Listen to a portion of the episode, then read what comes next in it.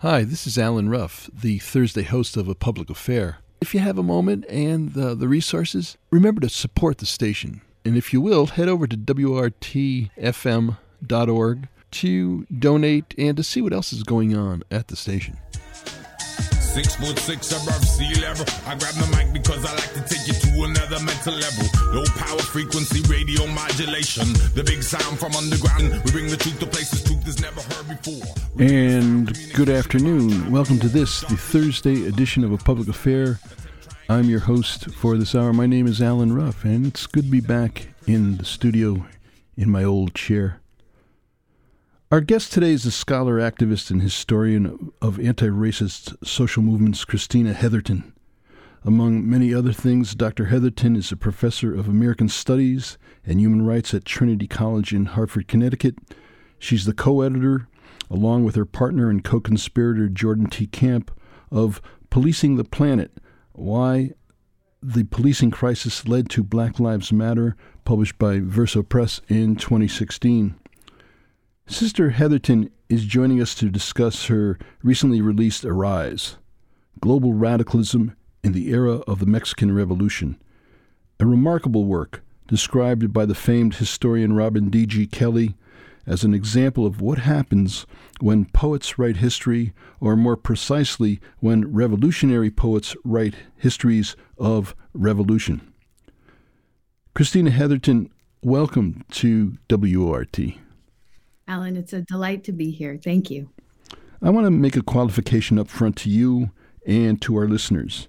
A, mo- a, mere 50 or so minutes can in no way do justice to what you have created between the covers of your book.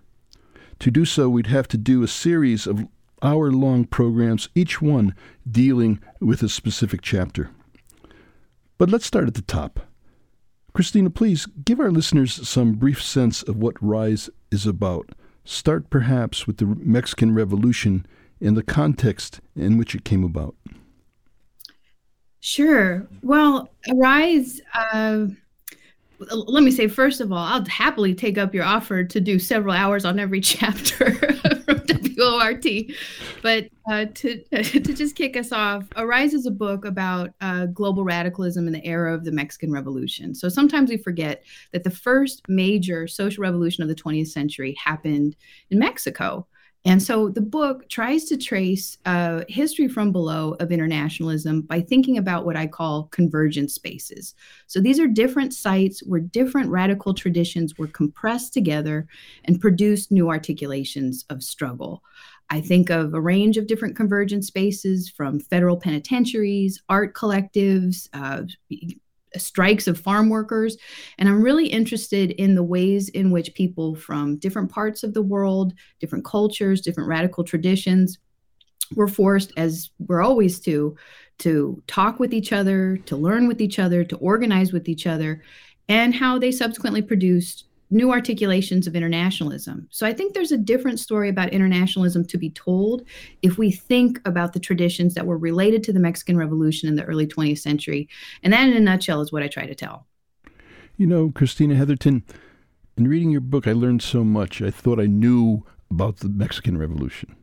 I, I thought I knew at least some minor threads and, and so on, which is came came true. That is, I don't know very much at all. But what blew my mind a little bit, and I and I never had looked into it before, was the radical nature of that revolution, epitomized, of course, in the Revolutionary Constitution of 1917. Talk about that about that for a moment, for our listeners to get a sense of how radical this revolution was. Absolutely. Well, just for your listeners, because I, I was just reminded by some students today, you know, how starved uh, people are in this country just for basic uh, Mexican history and for basic knowledge of the Mexican Revolution. So, to make a very long story short, the Mexican Revolution breaks out in 1910. Uh, and there are different fractions of society that conspire in different ways to overthrow Porfirio Diaz, who's uh, led Mexico for over 30 years by that point. Um, but you know the different forces that all wanted to overthrow him, you know, come from uh, different parts of the country. They have different aims. There are um, oh, sorry, I'm hearing a little echo. you know, there are peasants who are uh, who've experienced severe dispossession under Diaz's rule. There are middle class people who are frustrated that they haven't been able to, you know, they have essentially no political power. There are fractions of the military who are frustrated uh, with Diaz. Um, and there are also a number of international bodies who, you know, don't think that Diaz is the most suitable for foreign capital. So there's a conflagration in 1910 um, that seeks to overthrow Diaz, and this is roughly what we understand as the Mexican Revolution. Uh, and so, you know, there's both, as I tell in the book, a number of international forces that produce the conditions that lead to the Mexican Revolution. I think sometimes we uh, can it can can flatten the histories of revolution in other countries and we forget for example how influenced people were by theories of socialism of anarchism of pacifism how much you know people were very keenly away aware of anti-colonial and nationalist struggles abolitionist struggles from around the world um, and in turn, the Mexican Revolution had these uh, international resonance. And so, one of the most radical documents uh, in modern history is the 1917 Mexican Constitution, which um, not only uh, puts forth an alternative idea of property ownership that, uh, you know, property is not owned by individuals, but it's owned by the nation, but it also has these extraordinarily advanced progressive articles about the protection of workers' rights, uh, the protection of women, uh, education for children, uh, you know, things that I think, you know, the whole world continues to aspire to. So there were a number of ways in which the revolution, the documents which came out of it, the struggles that it articulated spoke to radicals around the world, uh, you know, and um, helped them articulate broader internationalist aims. You're listening to Christina Heatherton author of the recently released Arise Global Radicalism in the Era of the Mexican Revolution. Talking about Mexico, you write that it's both a real country and an imagined space of revolution, a crucible of internationalism for the world's rebels. You, t- you touched on that just a moment ago, but take that deeper, that, that imagining that inspired so much. Absolutely. Well, you know, I'm I, I, I have training as a geographer, so you know, there's a um, there's a tripartite of space that Henri Lefebvre talks about, where space is both abstract, relative, and relational, which sounds fancy, but it's just a way of saying that sometimes a place can be something as concrete as a place on a map, a place can be made meaning relative to the other places that it's close to. So, for example, you know, Mexico has a certain meaning, you know, throughout the world because of its relationship and proximity to the United States. But it can also be a place of uh, imaginaries and projections, you know, ways in which we, the, the ways that we think about it can often precede and produce the ways in which we interact with the space in real life. And those things happen simultaneously, you know, all at the same time. Uh, so, you know, it's as true for a place as it is for a revolution. So, you know, the story that I tell is not just, you know, there are stories of people who were in Mexico during the revolution, like M.N. Roy, uh, you know, a, a, man who came from India fighting British colonialism, who goes on to co found the Mexican Communist Party. But I also tell the story of radicals who met uh, Mexican revolutionaries in the US and had to engage with a certain uh, projection of what that revolution meant. So, uh, you know, I guess my answer would be that there were a number of ways in which people saw in the Mexican Revolution a confrontation with capital a confrontation with US imperialism, a confrontation with long lineages of colonialism. And it was through those kind of projections that, uh, you know, people were able to produce these convergences, these radical convergences within which new articulations of internationalism were produced. I'm curious about what drew you in, propelled you to undertake uh, the project. Clearly, it's a book about the past, but the past is never dead, right? It's uh, but it's also involves a dialogue with the present, um, an intervention, if you will. But tell us how you got to it. Sure. Yeah. Well, I'll tell you two stories. I'll try to make them quick. The first is that um, a very long time ago, I was a part of something called the Bristol Radical History Group, uh, and we were uh, we were a group of teachers, can-can dancers, contractors, plumbers. You know, uh, I had had a semester of graduate school, so I was the closest to an academic, and we were doing a lot of uh, events around history from below. And in uh, I was in England during the 200th anniversary of the abolition of the British slave trade. And so there were a lot of uh, official events, you know, celebrating the uh, you know abolition as if it was something William Wilberforce and these British politicians had done. And what we did is we you know we brought out speakers like Richard Hart, who wrote the book The Slaves Who Abolished Slavery. We highlighted things like the Haitian Revolution. We gave walking tours, you know, to be able to show how slave owners were the ones who got reparations after the abolition of the British slave trade, and they invested that money until the into the built environment, into the industries of English cities. Um, and you know, I found out that there were there was just a great hunger for a counter history. There was a way in which the legacy of uh, slavery and abolition had deep impact into the ways communities were organized, into the way people saw themselves. And so I was really motivated by what Julius Scott calls a common wind, the sense that, you know, there are global struggles that can be traced along circuits of abolition, that if, you know, you, you tell history not as just a history of, you know, formal wars and leaders, but you think instead about history from below. How did people who often were illiterate how did they talk to each other? How did they convey information? How did stories about the the haitian revolution reach the ears of people in ireland and wales? So this was very much kind of like uh, the where i came out of and where my sense that history was something that was living came from. And then uh, you know at a certain point i was interviewing a relative of mine I'm Japanese American. My family came from both Japan and Okinawa on my mother's side. And I was interviewing this relative about the Japanese American internment. He told me, uh, well, you know, our family came from Okinawa and a lot of us came through Mexico. My uh, father was a farm uh, labor organizer, he could speak multiple languages. And so he was targeted by the FBI in the early rounds of the internment. And my uncle said, but you know, my father had been down there with me- in Mexico fighting with Pancho Villa, so he knew how to take care of business. And if he was going down, he was going to take them down with him. And so all of a sudden, I, I I had this story I didn't know how to make sense of. Why would Okinawan Americans, you know, like, I, I mean, first of all, did he really fight these federal agents? But also, you know, like what would have possessed these Okinawans uh, you know, to to be involved in another country's revolution? What would have accounted for the affinity between Okinawans and Mexican peasants? Uh, and so the kind of framework about radical revolutionary Atlantic history I had learned in Bristol was something I thought I could apply to uh, the U.S. And I thought maybe there was a, a history of radical internationalism that was rooted through Mexico. Again, you're listening to Christina Heatherton. We're talking about, well, the impact and implications of the Mexican Revolution.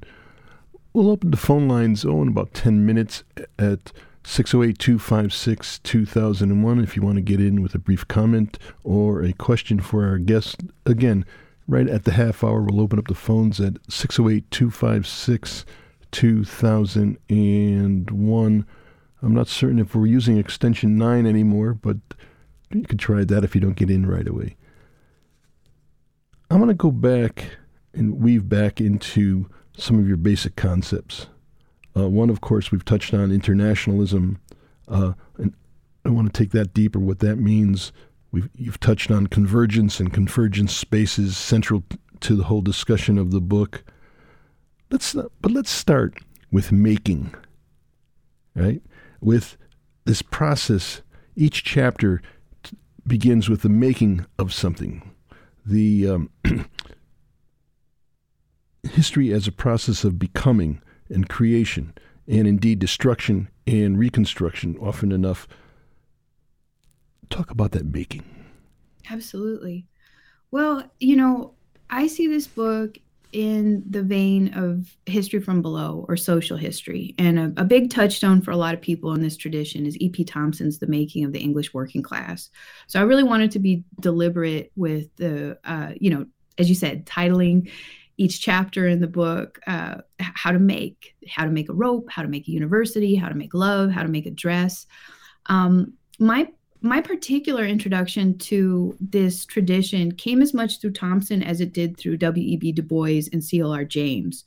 Uh, and and the, why the concept of making is so important is it it's it foregrounds collective struggle it foregrounds the contingency of history. It doesn't say that we're simply people upon whom power is enacted. It says that we make history and we make history through struggle. And I think once you have that framework, once you're always thinking about how things are made, you can also understand how they can be unmade. And this is both, I think, an arrestingly simple concept, and I think something that's pretty mind blowing that helps us understand not just history differently, but ourselves in history differently. Another concept you play with, uh, again, central, excuse me, is the new imperialism, drawing from the insights of W.E.B. Du Bois. Uh, yes. That is, there's always a new imperialism. it came back into recent discourse through David Harvey uh, and others, geographer David Harvey. Um, but you tie it, of course, to Du Bois's understanding of the importance of the international color line. Talk about that a little bit. Sure. Well, you know, Du Bois, I think, really doesn't get the credit he's due as somebody who's thinking about capitalism and imperialism in really sophisticated ways, ways that predate some of the theorists that we, you know, kind of uh, Uh, you know, like lean on most heavily to think about those concepts. And so Du Bois, he particularly illustrates this concept in a 1915 article called The African Roots of War. But looking through issues of the crisis, he's also thinking about these concepts in relationship to Mexico. So by the new imperialism, Du Bois is really trying to understand a new a, a new type of imperialism coming into being in the mid to late 19th century. Uh, so, you know, part of how he describes it is he says, you know, in an earlier period, the kind of bourgeois revolutions of an earlier period really got rid of the idea that the only people who had, you know, that there was a divine right of kings to amass wealth, right? And so instead, you had this idea of, uh, you know, uh, that basically a new capitalist class could take on those same uh, rights. And so Du Bois kind of describes this evolution about what appears to be, he calls a democratized despotism. You know, this idea that there's something that appears to be more egalitarian in how, uh, you know, it's not just the divine right of kings to amass wealth, but that this can ostensibly be in every man. Of course, anybody who's ever read a record of the 19th century knows not every man amassed a lot of wealth. So, you know, Du Bois talks about a new vision of the world coming into view that proffers the idea that people can become small princelings of of, uh, of of a new empire that they can be investors they can imagine themselves to be you know the, the small shareholders of empire he says whether or not they're actually making money. And that a lot of this imaginary a lot of the new carving up of the world uh, particularly in relationship to um, uh, the you know partitioning of africa. But a lot of the ways that the world is being carved out and imagined as new spaces of investment he says are really being uh, organized along the color line. So racism becomes a, like it's not as if it hadn't been a project of colonial empires. It certainly has. But he says there's a new articulation of racism coming into being in the late 19th century that allows people to adopt the mentality of financiers and a kind of like broadened project of imperialism. So, you know, I make the argument that two things come into focus with this analysis. One is Mexico, which becomes this prime site for US investors. You know, by the outbreak of the revolution, a quarter of US, you know, investment is in Mexico, but also US uh, hegemony you know, comes into being, I, I argue, uh, along with Giovanni Arrighi in the same period. But it's Du Bois who's helping us understand that this is this is a new phenomenon happening in this period. We have to give it a name. We have to be able to trace it, and we have to underline how significant the color line is to making it work. 608 256 2001, extension 9. If you have a question, a comment for our guest today, Christina Heatherton, author of Arise Global Radicalism in the Era of the Mexican Revolution. I think this is going to be a landmark book, listeners, uh, and I'm not the only one who already can see it coming. Um, excuse me. So yeah, get in your questions and you got to pick up this book. You got to read it because it says so much about who we are presently and our movements, etc. Again, 608 256 2001, extension 9. Christina Heatherton Arise reveals how during the period during the period and for decades to follow that activists of all stripes from around the world drew from the experience of the Mexican Revolution.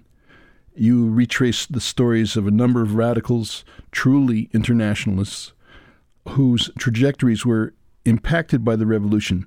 Talk about some of them. You've touched we, have touched on some a little bit, um, but each of your chapters has a central fi- figure that you hone in on. There's Elizabeth Catlin, Catlett, excuse me, the African American artist, M.N. Roy, who you touched upon. I want to get to uh, Ricardo Flores Magon, uh, but but there's others that are just marvelous that you you've excavated from from a, a, seemingly dead past, uh, such as um, Paul Shinsei Kochi, the Okinawan migrant organizer, uh, and of course, I never knew that the Bolshevik feminist Alexandra Kollontai was in Mexico. Who who knew? Who knew? Um, and even further into toward, toward the present, Dorothy Healey, the renowned uh, uh, Southern California organizer, Communist Party member, and, and so on. All of them impacted by the revolution. I want to I want to touch on certainly any of those you can any you can p- pull from the hat. Uh, but I um, I've always long been fascinated by Alexandra Kollontai, and maybe you could talk a moment about her. Sure. Well, the story of Kollontai is so fascinating, and it was a you know really a, a, small detail I think I had read and sort of filed away in my head, and then sort of realized again how significant it was. Kollontai, uh, you know, in the chapter, I think about this brief period where she served as the ambassador to Mexico from the Soviet Union. Uh, and um, Kollontai, you know, she, the same year, 1926, when she started uh, uh, that ambassadorship, she had drafted a memoir called, uh, where she described herself as a sexually emancipated communist woman. So, you know, she's a woman quite ahead of her time. She was a feminist theorist and organizer. She was one of the first women to ever hold a major state cabinet position. Uh, Lenin appointed her the commissar of social welfare.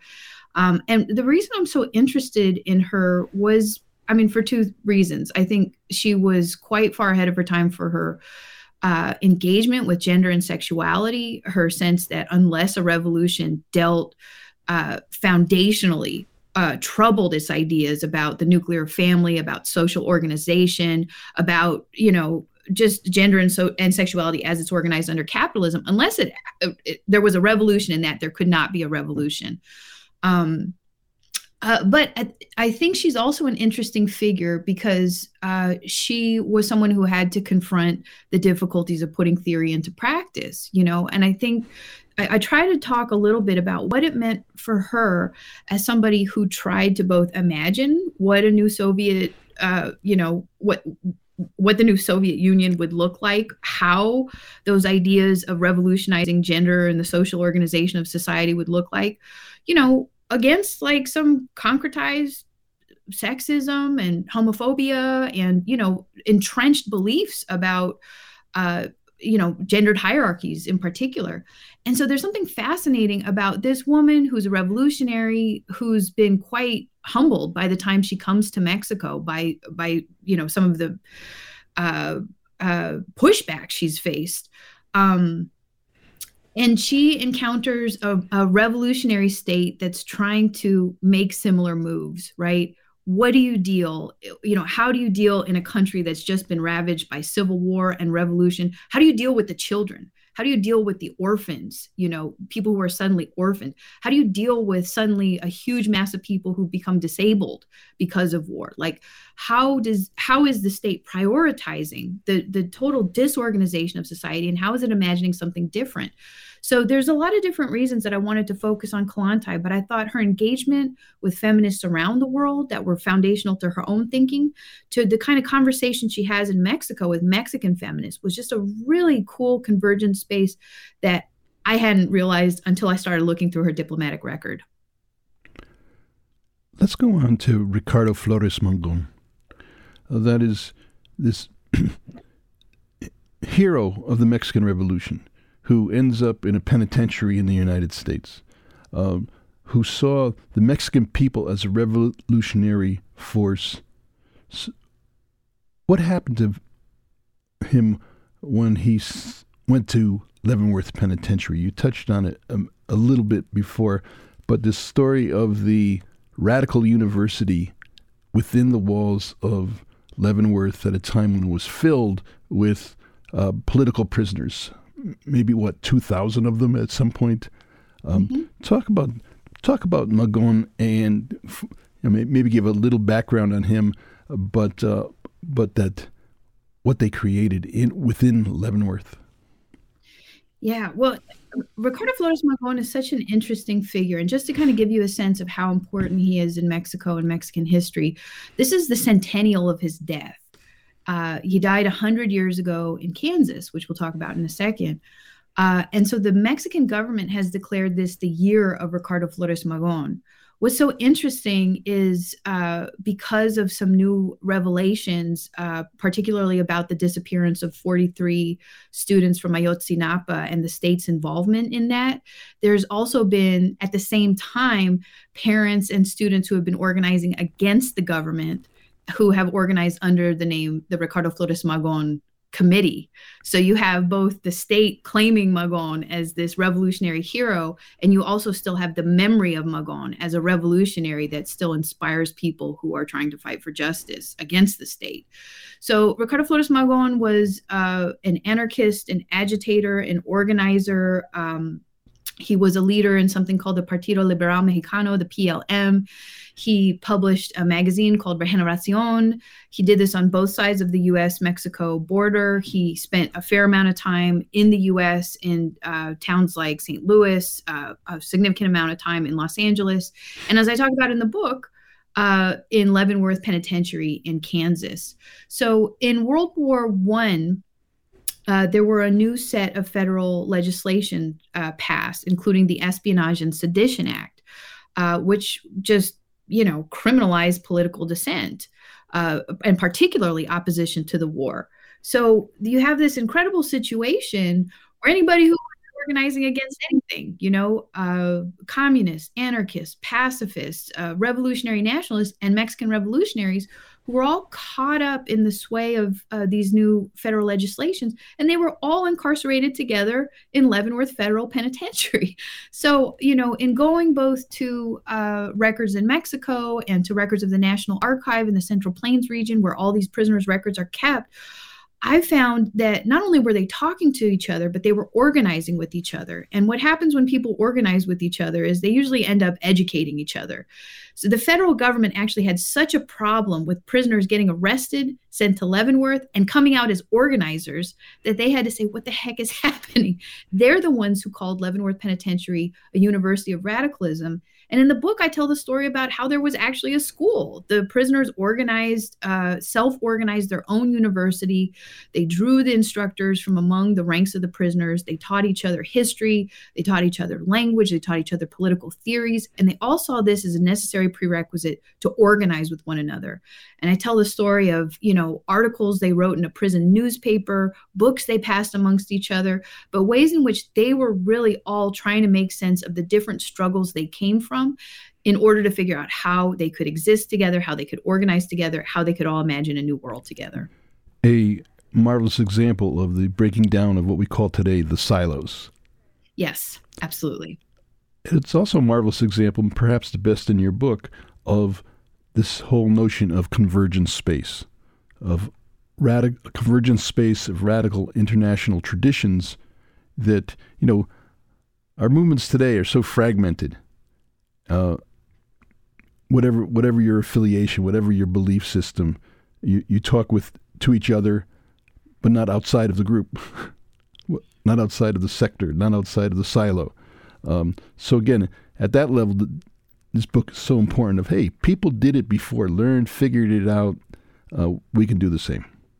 Absolutely. I mean, the the book's called Arise, and it's a kind of ballsy thing to do because there have been, you know, it takes its name from the first word of the Internationale, Arise ye prisoners of starvation, arise ye wretched of the earth. And you know, people forget that that, that second lyric, Wretched of the Earth, is where Frantz Fanon gets the title of his famous book. And there's actually a, a long tradition of people going back to the lyrics of the Internationale, you know, not just to title books, but also to think about the legacy of internationalism in their present moment, you know. Uh, Dorothy Healey, I mentioned, uh, you know, uh, she was a communist organizer in Southern California, quite a formidable presence. Uh, also uh, had her own radio show for a very long time. Um, and when she left the Communist Party, she told Maurice Isserman that if she ever wrote a memoir, she'd want to call it Tradition's Chains Have Bound Us, which is a slight adaptation of the lyric which goes, No more traditions, chains have bound us. Uh, because she said, you know, unless a revolutionary tradition is constantly interrogating itself constantly kept alive with that you know critical spirit it's no longer a revolutionary tradition. It's kind of you know fallen into dogma.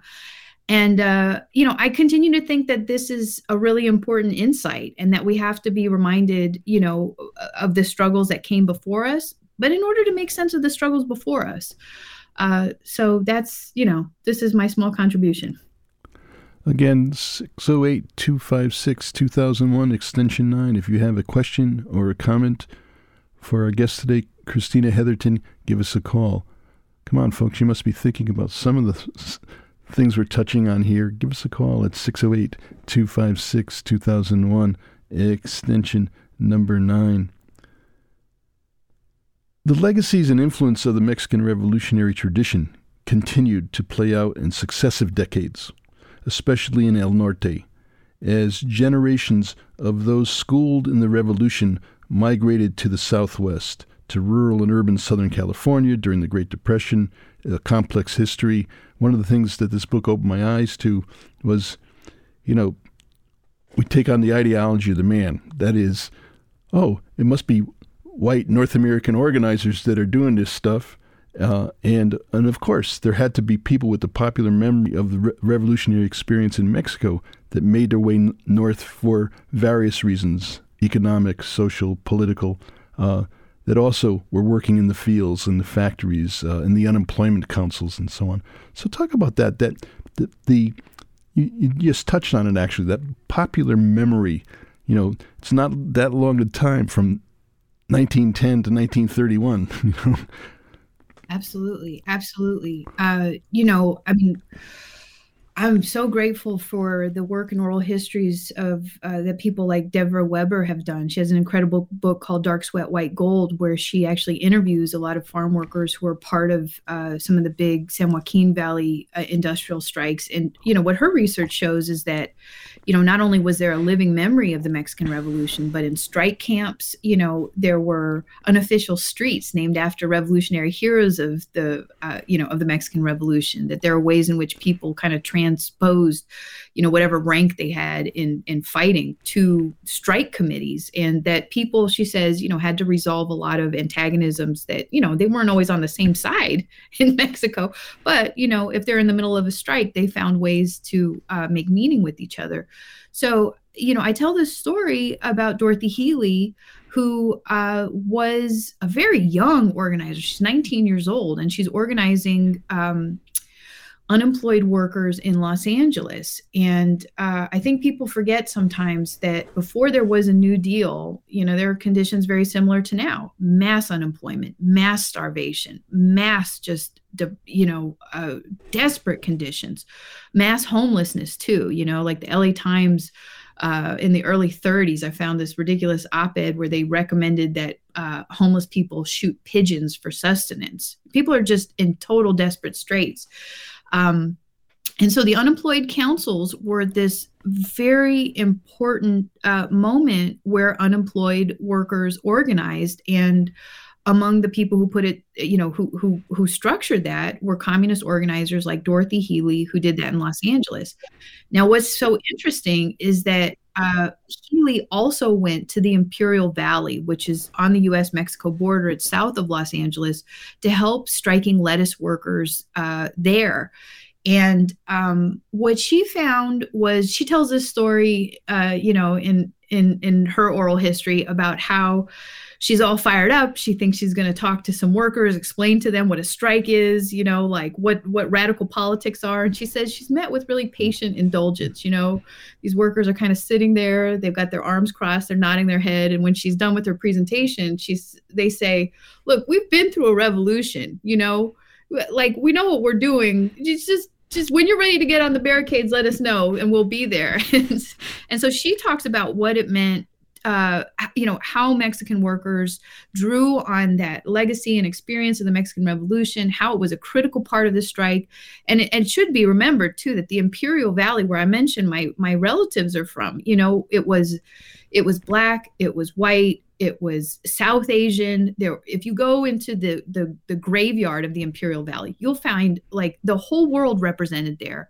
So you know this was a global struggle you know on the US Mexico border and the the the vibrant memory of the Mexican Revolution was a huge galvanizing force um, that you know someone like Dorothy Healey had to encounter and was totally inspired by. Our engineer Chuck tells us that we have a caller with a question or comment. Uh, Steve, hi, you're on the air.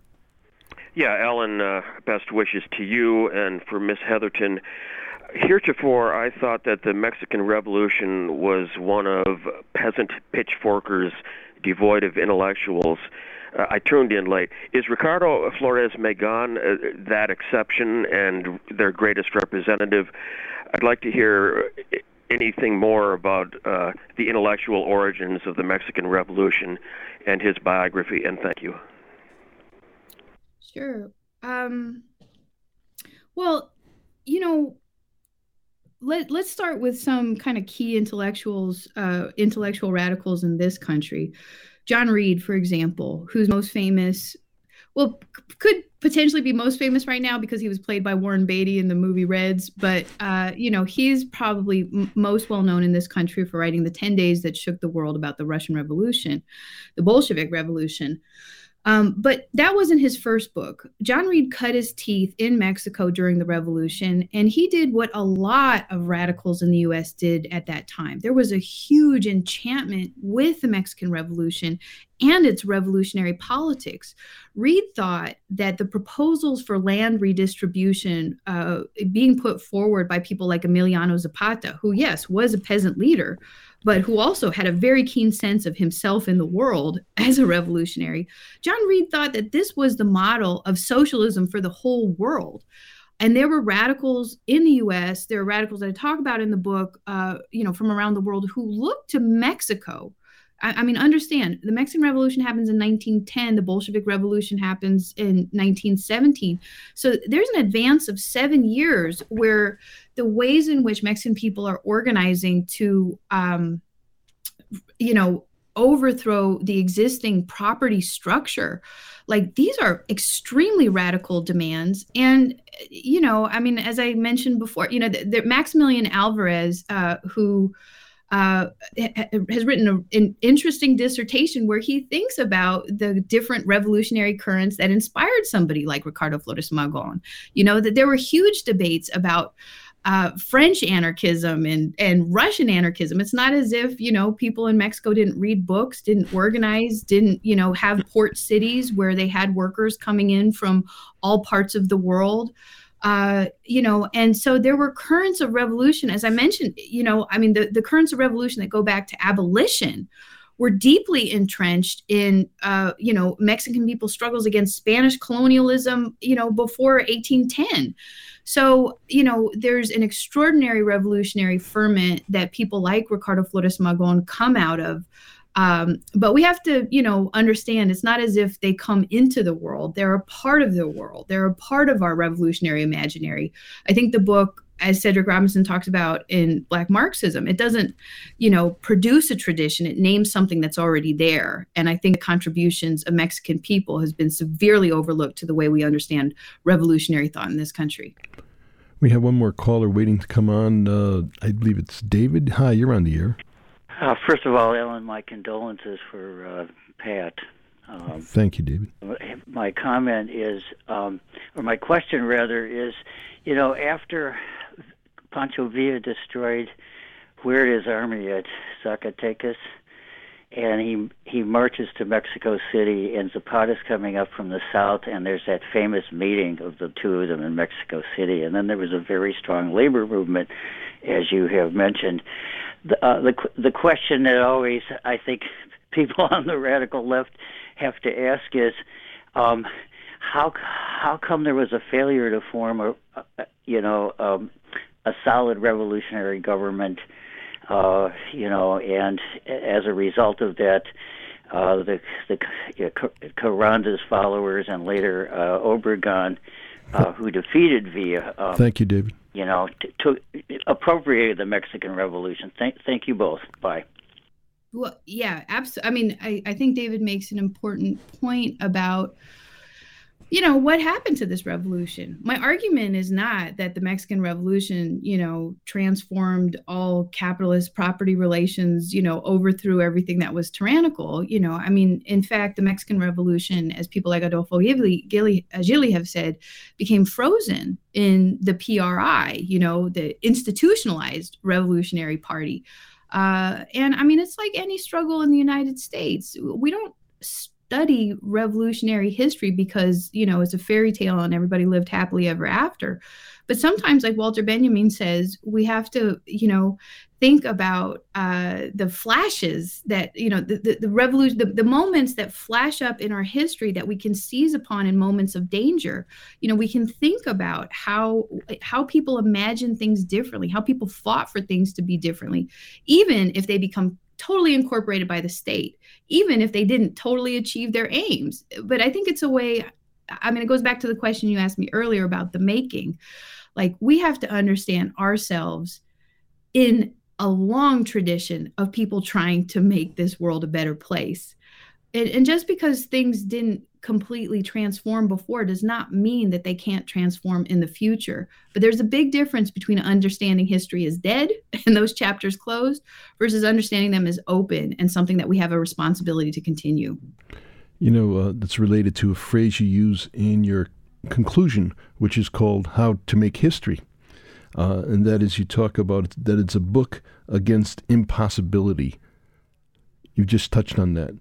Um, But let's talk about how to make history, who makes history, uh, and it gets to, to, to the nub really of what this book is about. And and again, as I've already said, why it should be read by people hoping for and working toward change. Well, you know the the books the, the final chapter is kind of a play on Du Bois's Black Reconstruction, his final chapter, which is called the propaganda of history. And the that book does something so interesting because you know du bois re-narrates the whole history of reconstruction out from a totally white supremacist and southern revanchist narrative to be able to say how do we understand black people as not some yeah as, as not people for whom you know freedom was granted but something that they struggled for that they won for themselves? So he retells the whole history of uh, reconstruction and abolition uh, uh, the, the you know emancipation, I should say. Uh, and then the last chapter, he talks about a classroom. He, you know, he was writing against the Dunning School that was situated at Columbia University, where a lot of this racist historiography was based and he's thinking a lot about you know what gets taught to people. How is history taught? How are these ideas about the world reproduced? And this was really deep for me because i was working on the same campus of columbia university. I was a professor at barnard college and i had to confront you know how similar ideas were being reproduced. And so you know the, the last chapter how to make history is a real interrogation of like i said before how do we understand history as open versus closed? How do we confront the enormous uh, task before us to understand it as something that we are still making today. So that's that's where that title comes from, and and and that's what I try to articulate there. In that chapter, you also say that it is not by moral outrage alone that people have lent their lives to the struggle for better worlds. Neither is it by the purity of instructions from theory. There is certainly no royal road, only the one made by walking. The book's, this book is an attempt to map some of the movement in the hope of making future roads possible. Um, you know, I haven't even said a word about your writing, and I apologize for that because I've I've told some people who know this stuff, who are well read and well versed in in our history, um, that I, I, said Christina Heatherton is writing of inequality and, a kind of writing up there with Du Bois, up there with C.L.R. James, and you're shaking your head no, but I, I, others have, have agreed with me who've looked at the book. I think Robin Kelley uh, sensed it when in, in his little preface or, or the thing you sent me. So I want to congratulate you on that. But I want you to expound a little bit. That is, you say history is not a guide, but a map drawn in the stars of past lights. Out of the prison of the present is recognition. We have been warmed by other fires that we have not built. What warmth and light shall be, shall we leave behind? So it's not, again, it's a look to the past to look to the future. And so, you know, I get a little choked up.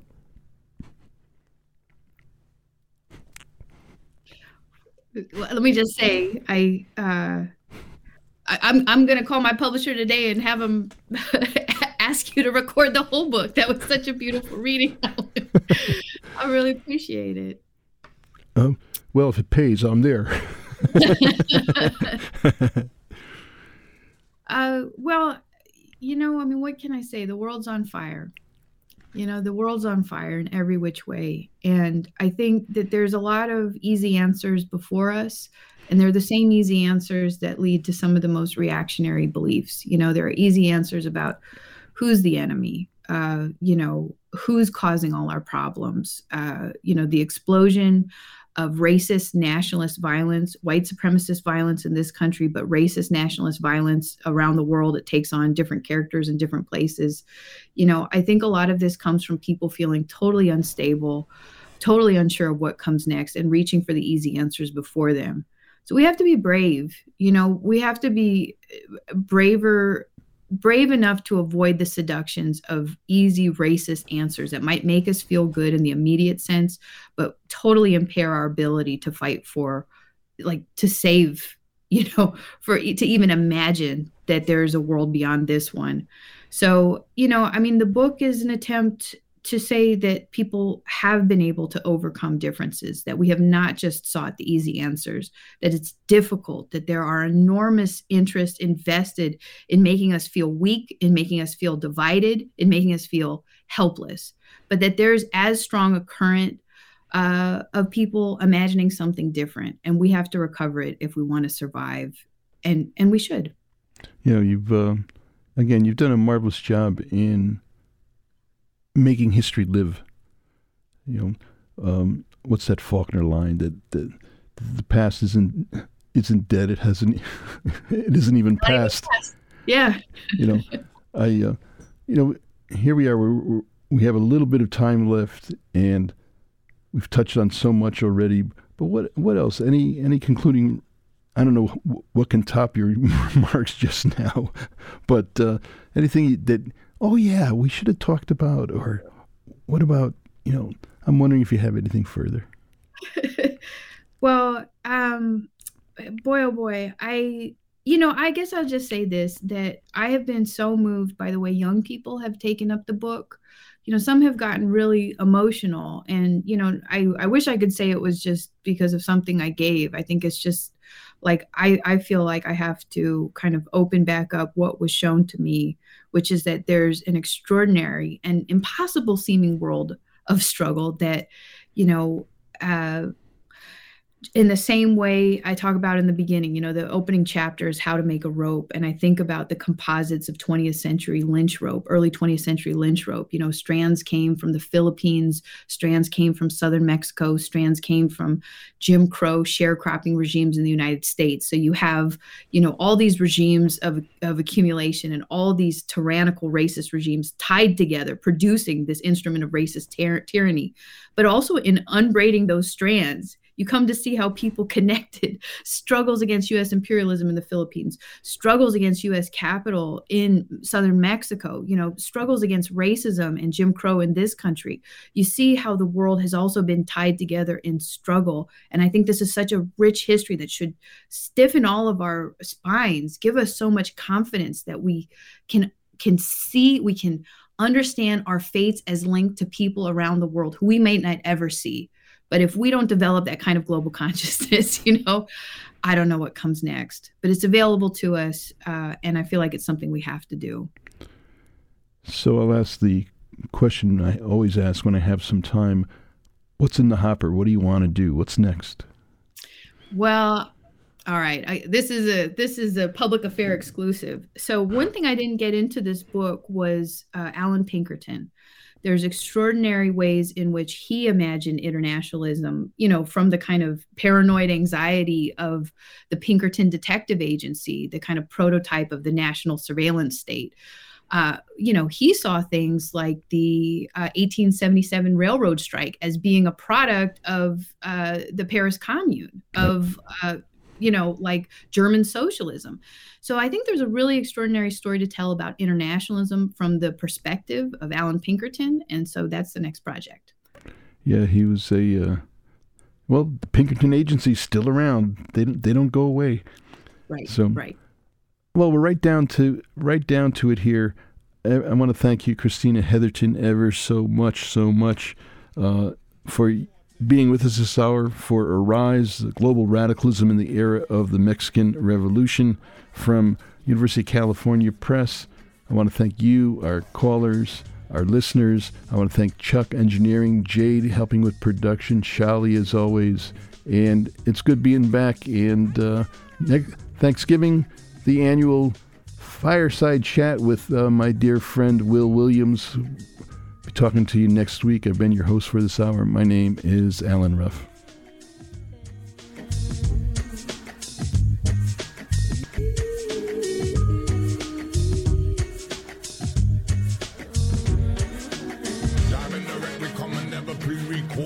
with information that would never be reported. Disregard the mainstream, media distorted.